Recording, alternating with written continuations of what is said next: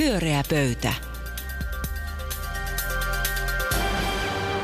Heippa kaikille tämän pimeyden syleillessä meitä yöperhosen tavoin. Aloitetaan näin runollisesti. Anu Koivonen katsoo minua juuri ja on hyvin vaikuttunut tästä runollisuudesta. Me kokoonnumme tähän pyöreään pöytään käyttämään sananvapauttamme. Täällä ovat äh, Taru Tujunen, tervetuloa. Kiitos. Anu Koivunen, tervetuloa. Kiitos. Ja Juha Itkonen, tervetuloa. Kiitos. Ja koska olen itse aivan täpinöissäni ja myös perheeni on erittäin täpinöissään näistä tulevista linnan juhlista, jotka äh, äh, ovat kuulemma tulossa. Ja, ja hermoni ovat suorastaan riekaleina odottaessani sitä, miten presidentti pari edustaa itseäni. Kysyn teiltä tähän alkuun, että mikä teidän mielestänne on näiden linnan juhlien ikään kuin tehtävä suomalaisessa yhteiskunnassa? Iso kysymys. Tietenkin valaa meitä yhdeksi kansakunnaksi.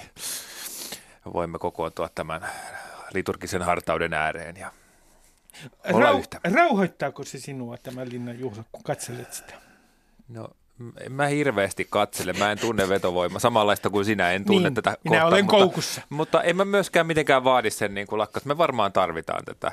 Se olisi tosi kiva, kun siellä olisi tänä vuonna Aaro, mutta ei se varmaan ole. Että, tota, Voimme toivoa. Toivossa on hyvä elää. Taru Tujunen, ole hyvä. Kerro, mikä on niiden tehtävä näiden linnan juhlilla. No, en ole ihan varma, että onko niillä tänä päivänä juuri mitään tehtävää, muuta kuin ehkä sitten se, että se on yksi osa perinteistä tapaa juhlia suomalaista itsenäisyyttä. Ja, ja, tota, ja että onko sillä nyt sitten joku semmoinen suuri niin kuin kansallinen funktio, niin en osaa siitä sanoa, mutta pidän sitä pikemminkin tämmöisenä juhlavana perinteenä. Ja, ja, ja perinteistä on tietysti aina syytä myös pitää kiinni.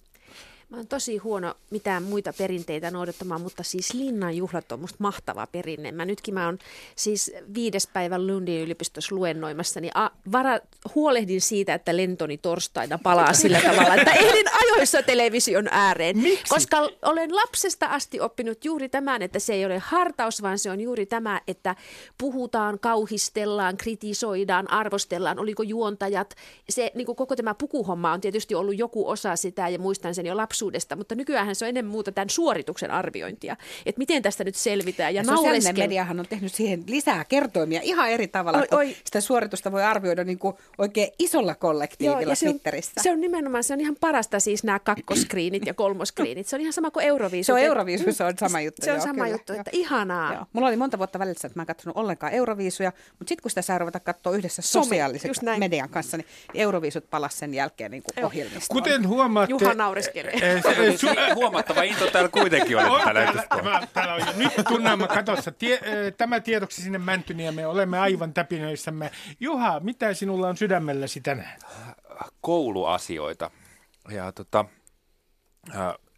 Helsingin Sanomat tässä noin viikko sitten uutisoi isosti tällaisen tutkimuksen, vissiin edelleen julkaisematon, jonka mukaan sitten nimenomaan nämä uuden opetussuunnitelman mukaiset menetelmät ja tavoitteet, ilmiöoppiminen, oppilaiden itseohjautuvuus, digitaalisten opetusvälineiden käyttö heikentäisi oppimistuloksia ja nimenomaan lisäisi oppilaiden keskinäistä eriarvoisuutta. Juttu sai sitten tietysti vastajuttuja, paljon uutisointia ja tutkimusta pidettiin kyseenalaisena ja keskustelua syntyi runsaasti niin kuin kouluasioista helposti aina kuitenkin tämä juttu selvästi resonoi esimerkiksi omien opettaja Facebook-tuttavien keskuudessa, että näin heidän mielestään vähän oli.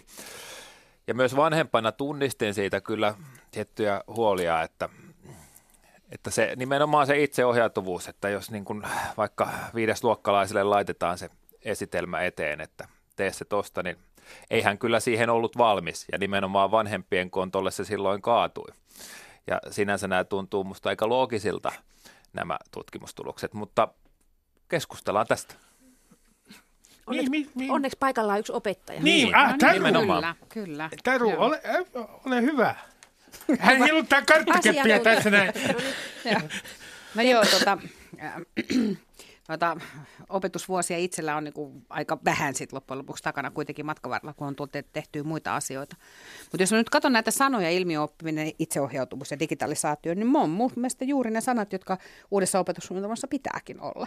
Et jos me ajatellaan sitä tulevaisuutta, mihin me ollaan menossa, Ja jos me ajatellaan niitä vaatimuksia, joita niin tämän päivän Tenaville koulussa pitää, niin kuin tavallaan, tai siis niitä vaatimuksia, joita tullaan heiltä niin kuin edellyttämään tulevaisuudessa, niin mä luulen, että ilmiöoppiminen, eli siis kyky hahmottaa kokonaisuuksia, itseohjautuvuus, joka lähtee nimenomaan siitä, että, että, että, että kykenee olemaan aktiivinen oma toimija itsenäisesti ja käyttämään niin kuin tavallaan uutta modernia teknologiaa, on ihan oikeat asiat. No sitten se kysymys tavallaan kuuluu, että onko niin, että meidän koululaitos ikään kuin instituutiona tai rakenteena on valmis opettamaan tällaisia asioita. Ja että jos mä mietin esimerkiksi vaikka tätä itseohjautuvuutta ja, ja, ja sen kanssa päivittäin, kun työskentelyn nykyisessä hommissa, niin, niin, niin meillä on esimerkiksi semmoinen ihan kummallinen väärä käsitys siitä, että itseohjautuvuus tarkoittaisi sitä, että ei tarvita edes esimerkiksi vaikka sen jälkeen opettajaa. Mm. Vaikka tosiasiallisesti on niin, että jotta lapsista tulee itseohjautuvia, niin tarvitaan opettajaa tosi tosi paljon. Mutta sitä opettajaa tarvitaan todennäköisesti vähän eri tavalla ja erilaisiin asioihin kuin aikaisemmin. Ja onko meidän niin kuin, opettajat ja onko meidän koululaitos itsessään niin kuin, valmis – tekemään asioita eri tavalla ja ymmärtämään, että mitä nämä asiat tosiasiallisesti edellyttää vaikkapa niin kuin kouluyhteisöltä. Mutta sun mielestä on hyvä, että nimenomaan nämä sanat kirjataan tavoitteina Mä sinne, vaikka, pidän, vaikkakin se sitten kyllä. aiheuttaisi hämmennystä ja Mä olen sitä mieltä, että ne on, val, ne on niin kuin ikään kuin valintona ne on musta aivan oikeat. Mutta siis se kritiikki, jota tämä Aino Saarisen Helsingin yliopiston tutkijan te, ää, johtama tutkimus on, on, on ikään kuin näin ennen julkaisuaan saanut, niin, niin hän itse vastasi siihen kritiikkiin sanomalla, että näitä menetelmiä, joita, joita tässä tutkimuksessa pohditaan, niin niistä on olemassa paljon kansainvälistä tutkimusta. Että siis mikähän tutkimushan ei jotenkin ala nyt, mm, että ensiksi mm. jotenkin Suomessa pitää tämä, tätä uutta opetussuunnitelmaa joku määrä vuosia tehdä ennen kuin voidaan mitään arvioida, vaan että näitä metodejahan on tietysti ollut käytössä ja niiden niin kuin ongelmista tiedetään. Ja mä, mä niin kuin olen taipuvainen tavallaan tulkitsemaan myös tätä Tarun huomiota siis sillä tavalla, että Suomessa on niin kuin ei pelkästään koululaitoksessa, vaan laajemminkin sellaista ajatusta, että kun sanotaan itseohjautuvuus ja digi, niin siitä seuraa kustannussäästöjä. Eli jotenkin vähemmillä opettajilla, isommilla luokilla, löyhemmällä lukujärjestyksellä selvittäisi. Ja, ja tämä on se kauhea fataali ongelma tässä, että mulla on itsellä niin kuin Ruotsista yliopisto-opettajana se kokemus, että siellä harrastettu itseohjautuvuus ja ilmiöoppiminen, ää, toki toisenlaisessa koulujärjestelmässä, niin se ei ole tuottanut mitään valtavaa niin kuin, ää, osaamisloikkaa, jos näin sanotaan, vaan pikemminkin ongelmia, mutta ne ei ole tietenkään suoraan verrannollisia. Mutta siis minkä takia ne sitten pitäisi ylipäätään kirjata sinne? Tämä mua kiinnostaa ja vähän huolestuttaakin, että jos kansainvälinen tutkimus osoittaa, että ne aiheuttaa ongelmia, niin minkä takia me ollaan just nyt kirjattu ne sinne ja no. sitten pyritään nimenomaan kohti tällaisia tällaisia tavoitteita. Niin, Voitaisiin siis myös käyttää niin jotain tavalla, muitakin sanoja, musta, jotka, jotka niin kuin olisi ehkä parempia. Niin siis musta niin kuin tavallaan ei ole niin, että ne aiheuttaa ongelmia, ne aiheuttaa ongelmiakin. Mm. Ja se musta on niin kuin se oleellinen ero tässä kaiken kaikkiaan. Jos mä ajattelen niin kuin sitä asiaa, että, että äh, se tulevaisuus, mihin mun lapseni, nyt tokaluokkalainen lapseni esimerkiksi kasvaa, niin musta se on aivan selvä asia se, että ähm, – hän tulee olemaan tekemisissä teknologian kanssa, sellaisen tekniikan kanssa, sellaisten niin kuin digitaalisten palveluiden niin kuin kanssa, mitä me ei osata vielä edes kuvitella. Ja ajatus siinä se, että ä, meillä olisi koulu, joka sitten vastavuoroisesti sanoisi niin, että no nyt tytöt ja pojat me pannaan kaikki kännykät pois ja opetellaan paperilla ja kynällä, mikä ei tarkoita, että sitä paperia ja mm. kynääkin tarvittaisiin, niin se ei ole niin kuin realistinen, vaan meidän pitää niin kuin pyrkiä siihen, että jos me kyetään, luodaan skenaarioita siitä, että minkälaiseen tulevaisuuteen me ollaan menossa, niin pyrkii mahdollisuuden mukaan muokkaamaan sitä opetusta – siten, että se va- antaa valmiuksia pärjätä siellä. Ja mä oon täsmälleen Anun kanssa samaa mieltä siitä, että jos se kuvitellaan, että se on kustannussäästö, mm. niin siinä on fataali virhe, koska itse asiassa se ei ole sitä, vaan nyt pitäisi panostaa opettajien täydennyskoulutukseen, nyt pitäisi panostaa nimenomaan siihen, että meillä on niinku ihan oikeasti huippulaitteet siellä koulussa. Meidän pitäisi panostaa mm. siihen, että siellä on mm. riittävästi avustajia, jotka niinku tavallaan auttaa siinä mm. itseohjautuvuuden toteutumisessa ja sen ilmiöoppimisen niinku tavoitteiden saavuttamisessa hankala onkin, kun missään tapauksessa tässäkään en halua lähteä sille kannalle, että ennen oli kaikki täydellisesti. Ja niin kun lukitaan, koulu, lukitaan koulujärjestelmän vuoteen, en mä tiedä, 1985. Ei, ei, ei, se, ei se voi olla näin. Mutta mut samaan aikaan musta tuntuu, että tässä on jotain todellista. Ja se, että nämä opettajat reagoivat tähän niin vahvasti. Mm. Ja Mutta se kertoo Mut, myöskin opettajan roolin muutoksesta. Niin. Että musta meidän pitäisi ymmärtää jotenkin se, että meillä on itsellämme koko ajan käsitys siitä opettajasta, joka meillä on ollut itsellämme niin. koulussa. Niin. Ja musta se on aivan selvä asia, että ihan samalla tavalla kuin, niin kuin vaikka toimitusjohtajan tai johtajan rooli yrityksissä tulee muuttumaan tulevaisuudessa ihan erinäköiseksi. Se tarkoittaa sitä myös opettajan näkökulmasta. Opettajan positio tulee olemaan tulevaisuudessa erinäköinen mut, kuin mitä mut, se on tänä päivänä tai mitä se on ollut historiassa. Mutta en mä niin nostalgisoi aikaisempia opettajia, mutta musta on selvää, että jos me aikuisina tällä hetkellä kipuillaan sen asian kanssa, että miten meidän keskittymiskyky säilyy, miten me selvitään kaiken tämän älyteknologian kanssa, me mietitään sitä, miten meidän lasten ruutuaika, kun me nähdään, miten niihin vaikuttaa se pelaaminen ja kaikki muu, miten sitä pitää kontrolloida, miten distrahoivaa se on. Me mennään joogaamaan vifittömään tilaan, me maksetaan ekstraa mm, siitä, mm. että me nukutaan hotellihuoneissa, jossa, jossa tuota, niin ei ole wifiä, tai me mennään työtiloihin, jotka on eristetty. Ja se erist, niin kuin, tavallaan keskittymiskyvystä huolehtiminen on kaikkein tärkeintä. Niin miksi me laitetaan lapset silloin johonkin semmoiseen ihme niin kuin teknologiseen sekamelskaan? Musta me ollaan, niin kuin tehdään, musta tässä mielessä, että Hesari teki tosi ison palveluksen, että ne julkaisi tämän tutkimuksen. Mitä se tarkoittaa teknologisella sekamelskaan? Semmoiseen niin kuin hälyympäristöön, jossa on mm. huonosti toimivia Mäkin näen, että siis koulun niin, pitäisi, niin, koulun pitäisi ottaa vakavasti tämä, mihin aikuiset nyt pyrkii. Mehän nimenomaan. pyritään nimenomaan rauhallisempiin Just. tiloihin, ja tämä on jo nähtävissä. Joo. Ja jos meidän tavoite on silloin, että me niin kuin digitalisoidaan lapset, niin... Just näin. Meidän mun mielestä tavoite pitää olla se. Pyöreä pöytä. Öö, nähtäväksi jää, äh, digitalisoiko Suomi lapset. Ilmeisesti, tuli hiki. tuli, tuli, tuli, tuli ehdottomasti hiki. Ja, ja, tässä lähetyksessä kuitenkin keskittymiskyky on kerrassaan rautainen. Digitalisaatio ei ole pystynyt sitä tuomaan. No kun täällä ei pysty somettaa. Täällä ei pysty kerta kaikkiaan, mikä on aivan ihana. Taru, ole hyvä. No tota, mä ajattelin, että puhuttaisiin tänään sellaisesta asiasta. ähm, luin tänään uutisen siitä, että tota, miten suomalaiselle liikkeellä tai ammattiyhdistysliikkeellä tällä hetkellä menee. Ja, tota, ja Helsingin Sanomat oli tehnyt siihen asiaan liittyen selvitystä ja tulokset oli mielestäni monella tapaa kiinnostavat. Me jos me katsotaan esimerkiksi vaikka sitä, että, kuinka suomalaiset vielä 90-luvulla olivat järjestäytyneet erilaisiin palkansaajajärjestöihin siten, että, että yli 80 prosenttia suomalaisista kuului johonkin liittoon tai järjestöön, niin nyt me ollaan siis – itse asiassa alle 20 vuodessa, reilussa 15 vuodesta siirrytty tilanteeseen tai reilussa 10 vuodessa, jossa suomalaisista tällä hetkellä noin 60 prosenttia kuuluu enää mihinkään liittoon. Ja se, mikä vielä erityisen mielenkiintoista tässä selvityksessä oli, niin oli se, että suomalaisista nuorista, nuorista aikuisista alle 35-vuotiaista, niin itse asiassa vain 40 kuului johonkin liittoon. Meidän suomalainen yhteiskuntajärjestelmähän on rakennettu siis sillä tavalla, että palkansaajaliikkeellä on ollut siinä iso rooli. Meillä on ollut kolmikantaa, valmistelu keskeisessä roolissa, kun suomalaista hyvinvointiyhteiskuntaa on rakennettu. Ja sen niin kuin, roolihan on ollut perusteltavissa nimenomaan juuri sitä kautta, että on voitu ajatella, että, että palkansaajajärjestöt edustaa enemmistöä suomalaisista. Ja, ja, ja ikään kuin sen takia on validia käydä keskustelua työelämään liittyvistä muutoksista niin, että siellä pöydän, pääs, to, niin kuin pöydän ympärillä on ollut sekä työnantajat että työ, työntekijäjärjestöt. No jos me ollaan menossa sellaiseen maailmaan, missä itse asiassa palkansaajajärjestöistä on tulossa vähemmistön – suomalaisista edustajia.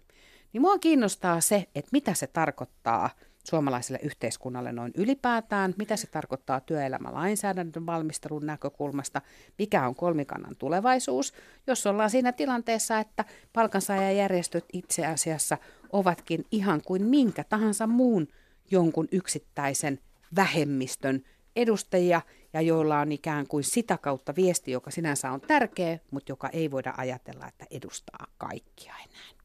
Tästä haluaisin kanssanne puhua. Niin. No mun mielestä silloin on luonnollista, että niiden valta tällä tasolla vähenee. Siis mä tietysti lähestyn tätä silleen väistämättä vähän omasta kulmasta, niin mä oon ollut 12 vuotta järjestäytyneen työelämän ulkopuolella, niin ei mun silmissä niillä tälläkään hetkellä ole sen kummemmin työnantajille kuin työn, tekijäjärjestöillä semmoista legitimiteettiä, legitimiteettiä, että niiden pitäisi saada tässä yhteiskunnassa sellainen päätös ja painoarvo, kun ne saa. En mä koe, että ne edustaa mun asioita siellä, tai että ne huomioi sitä yhä suurempaa tämän peruspalkkatyön ympä, niin kuin ulkopuolella olevaa ihmisjoukkoa. Ja tämä vaikuttaa koko yhteiskuntaan, ja meidän yhteiskuntaa rakennetaan edelleen, jos nämä saavat sitä rakentaa, niin sitten tämän niin kuin peruspalkkatyön ehdoilla. Ja se ei mua innosta. Mutta eikö tämä on nyt sitten mietin just, että mihin meidän keskustelu lähtee, mutta eikö tämä nyt ole, kun mä itse aina kun seuraa näitä keskusteluja tuota, Twitterissä, jossa on paljon ekonomisteja, niin ne tässä kohtaa nyt tulisi sinne isolla joutulla kertomaan, että tämä epätyypillisten työsuhteiden määrän kasvu on tällainen harha, että tilastollisesti se ei pidä paikkansa. Eli yhä suuren, päinvastoin niin yhä suuremmalla osalla on niitä tyypillisiä työsuhteita, eli ne on käytännössä ikään kuin sen maailman piirissä, josta aikaisemmin on tässä niin sanotussa kolmikannassa keskusteltu.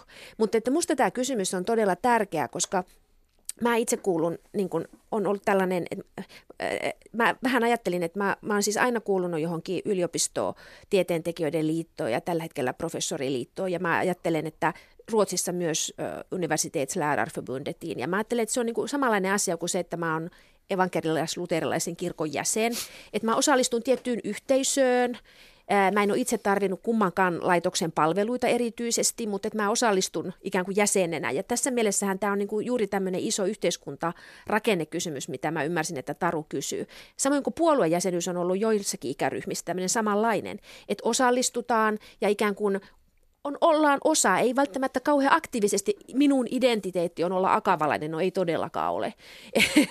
Et tota, se, se ei ole niin identiteettikysymys, mutta se on ikään kuin, että osallistun tämmöiseen järjestelmään ja ne lukee pikkupräntillä niin kuin kirjoitetut sopimukset ja huolehtii näistä järjestelmistä. Ja mä oon todella huolissani, jos käy niin, että ikään kuin tämä rahoituspohja tältä järjestelmältä katoaa niin, että kukaan ei enää, että mun pitää ruveta itse lukea ne pienellä präntätyt. Mä ehdottomasti haluan ulkoistaa mitä, se. Mitä tapahtuu, jos ammattiyhdistysliikkeen valta häviää. Puhutaan siitä, että mennään globalisaation paineissa yhä enemmän paikalliseen sopimiseen ja Teidän paikallisessa sopimuksessa ammattiyhdistysliikkeet poistuvat. Ei, itse asiassa se sopiminen mutta, tapahtuu siellä mutta työpaikoilla. yksi vaikutus voi olla se, että ihmiset ikään kuin atomisoituvat työmarkkinoilla. Toisin sanoen he kaikki sopivat vain itse asioistaan suuri osa, niin kuin näyttää nyt käyvän näiden nuorempien kohdalla. Ni, niin eikö se niin kuin itse asiassa heikennä heidän asemaansa. Niin, no toi on, hirveä, toi on niin kuin hirveän hyvä kysymys kyllä, koska siis sitten saman aikaanhan on varmaan niin, että, että sitten toisaalta, että jos palkansaajajärjestöjen valta niin kuin vähenee, niin, niin jos on voima, niin sulla on vastavoima, niin silloinhan myöskin työmarkkinajärjestöjen asema vähenee. Et jotenkin tavallaan meille syntyy nyt niin kuin semmoinen ajatus sit siitä jotenkin, että meille jäisi jonnekin jotain valtaa. Mä ajattelen niin, että siltä, niistä molemmilta instituutioilta se valka, valta pakenee johonkin. Ja sitten se kysymys kuuluu, että mihin se niin kuin menee. Mm. Et jos me mietittiin sitä, että viime syksynä palkansaajajärjestöt osoitti kovasti mieltään hallitusta vastaan, kun, kun puhuttiin mm työelämälainsäädännöstä kaiken kaikkiaan mm. ja, ja, tota, ja ikään kuin perustelivat sitä, niin kuin, sitä omaa puhettaan nimenomaan sillä, että edustetaan suomalaisia niin kuin palkansaajia ja työntekijöitä. Ni, ja, ja itse asiassa hallitus siitä sitten reippaasti myöskin niistä alkuperäisistä suunnitelmaistaan myöskin perääntyi, eli tämä painostuskeino siinä niin kuin selvästi myös toimi.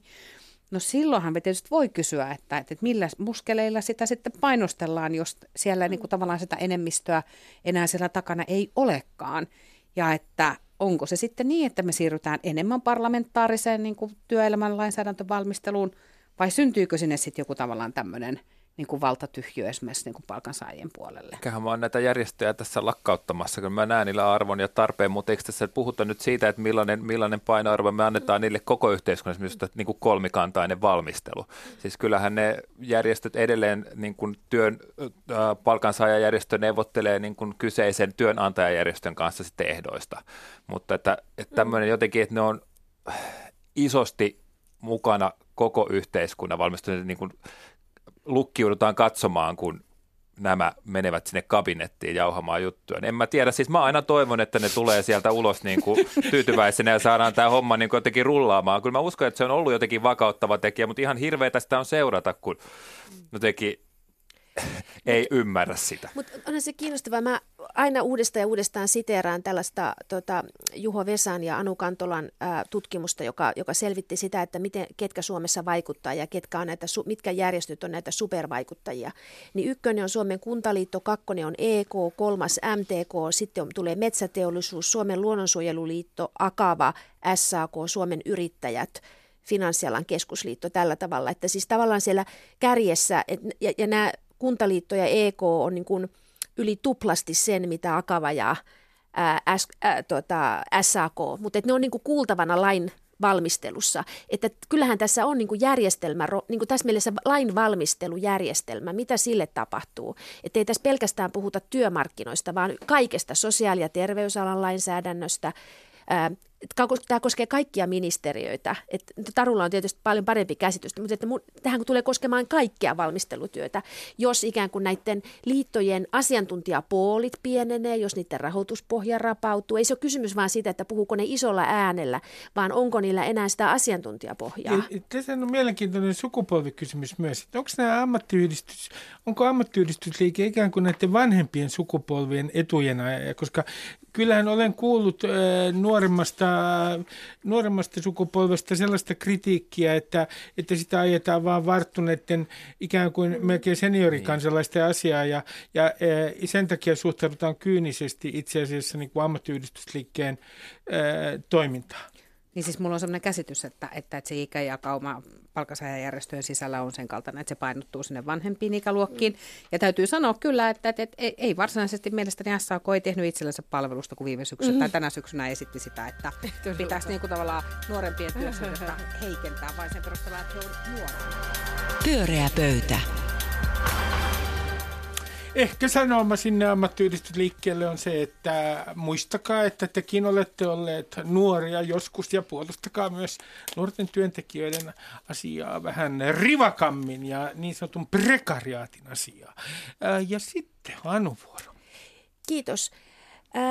CNN julkaisi eilen tutkimuksen antisemitismistä Euroopassa ja sen uutisen, se on nyt sit levinnyt myös Suomen medioissa. Esimerkiksi Helsingin Sanomissa todettiin, että Ranskassa 18-34-vuotiaista nuorista aikuisista joka viides sanoo, että ei ole koskaan kuullut holokaustista. Mitä häkellyttävää luettavaa. Tässä on siis kyse tutkimuksesta, joka on tehty ennen kuin nämä Pittsburghin ampumiset tapahtui, jossa kuoli siis Yhdysvalloissa 11 y, y, y, surmattiin 11 siellä, äh, eikö ollut synagoga, missä Oli, tapahtui se ampuminen.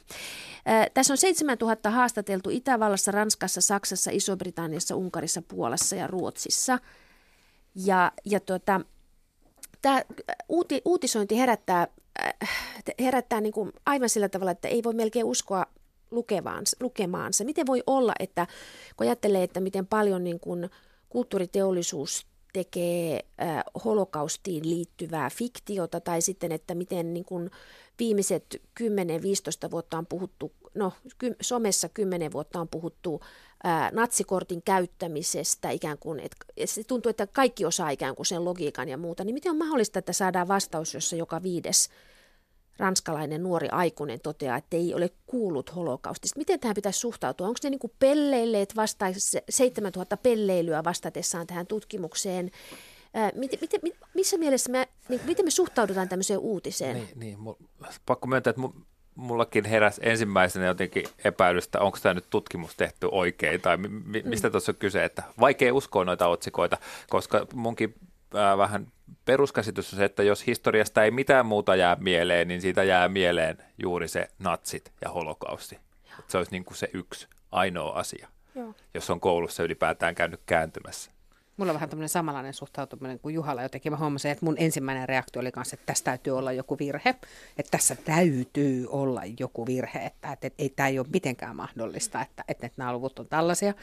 Ja, ja, ja jäin sitten miettimään, että voiko tässä olla jotain tavallaan sen tyyppistä, että, että kun tämä on amerikkalainen tutkimus, en siis vähättele amerikkalaista tutkimusta sinänsä ollenkaan, mutta että jäin miettimään tavallaan sitä, että onko siinä niin kuin tavallaan jotain sellaista kulttuurista kulmaa, joka näyttäytyy tavallaan sen, kun sitä tutkimusta tehdään, niin näyttäytyy erilaiselta niin kuin eurooppalaisessa kontekstissa, joka jotenkin selittäisi tätä.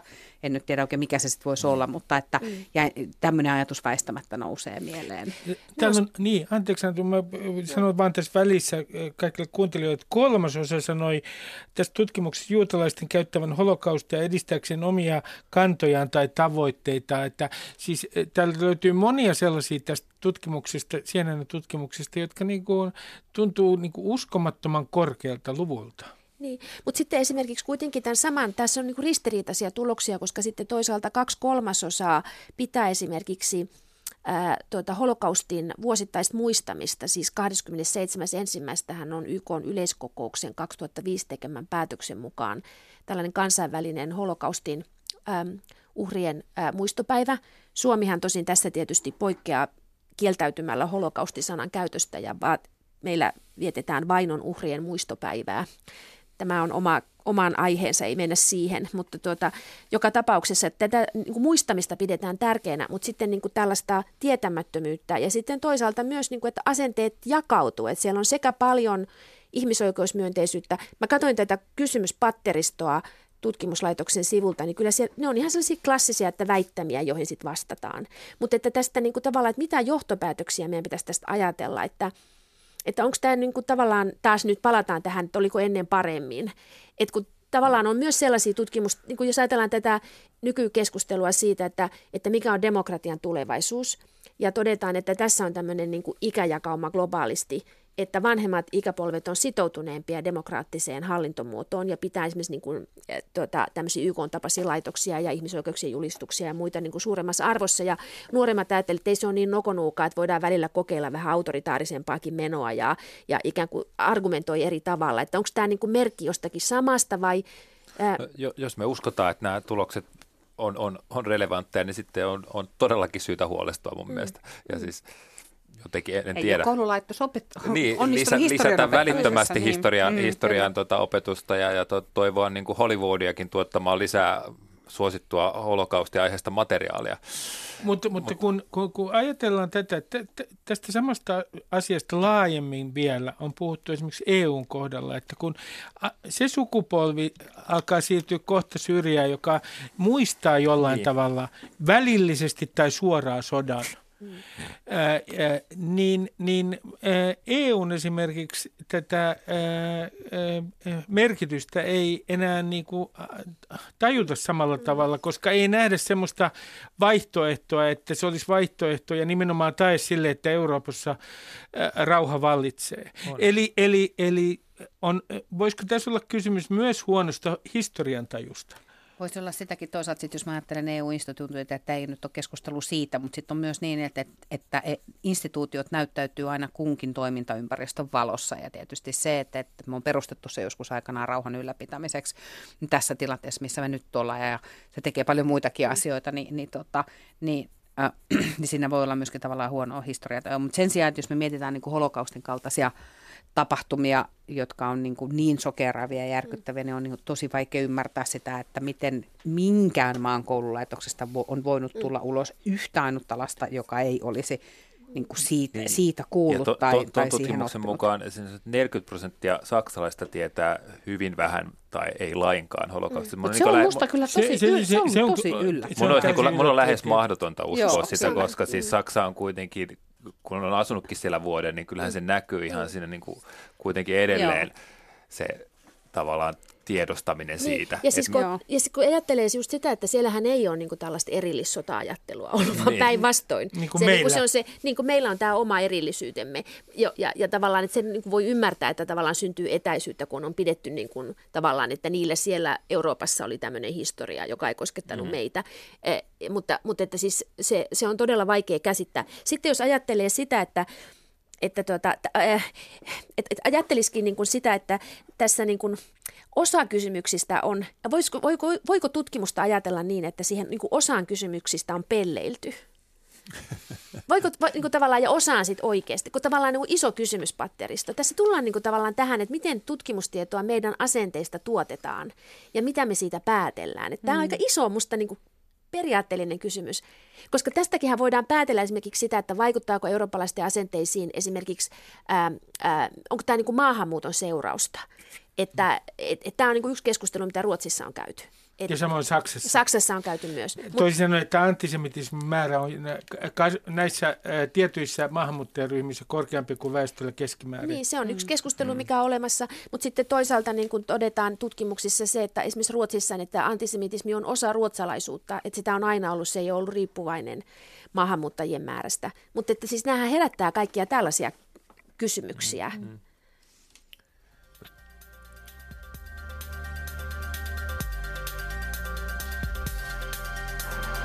Pyöreä pöytä. Näihin vakaviin tunnelmiin, tai kyllä vakaviin tunnelmiin, päätämme tätä lähetystä ja Aaltosetälän Pauli tulee seuraavan kerran tänne. Älkää huolitko, hän oli tällä kertaa työmatkalla. Taru Tujunen, Juha Itkonen ja Anu Koivunen, kiitoksia paljon keskustelusta. Moi moi. Kiitos.